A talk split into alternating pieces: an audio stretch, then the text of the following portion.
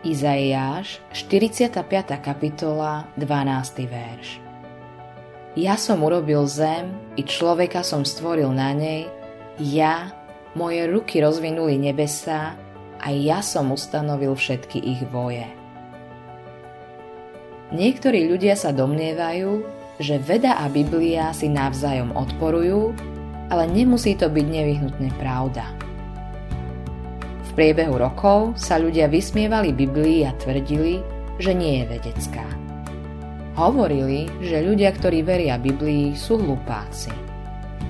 Avšak práve Biblia nám povedala, že Zem je okrúhla, neplochá, čomu v istej etape ľudských dejín verili mnohí odborníci. V Izajášovi 40. kapitole 22. verši sa píše Ten, ktorý tróni nad obvodom zeme, kým jej obyvatelia sú len ako kobylky, ten, ktorý odvíja nebesa ako závoj a rozprestiera ich stan na bývanie. Biblia nám tiež povedala, že hviezd na oblohe je nespočetne veľa, keď astronómovia tvrdili, že je to smiešne.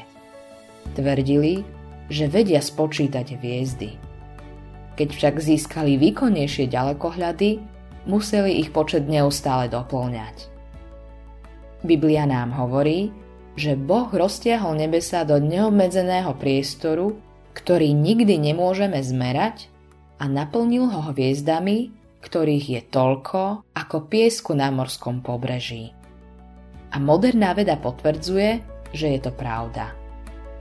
Biblia tvrdí, že vierou chápeme, že veky povstali slovom Božím, aby čo je viditeľné, nepovstalo z viditeľného.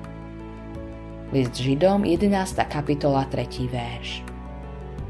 Všetko, na čo sa pozeráme, sa skladá z protónov, neutrónov a elektrónov. Takže to bola Biblia, ktorá nám povedala, že veci, ktoré vidíme, sú vytvorené z vecí, ktoré nevidíme. V mnohých ohľadoch Biblia predbehla vedu. Biblia však nie je vedecká učebnica. Cieľom Božieho slova nie je povedať nám, ako funguje nebo, ale ako sa dostať do neba a ako spoznať Boha. Verím, že Biblia je Božie slovo a že je pravdivá, pretože ju potvrdzuje veda. Autorom tohto zamyslenia je Greg Laurie.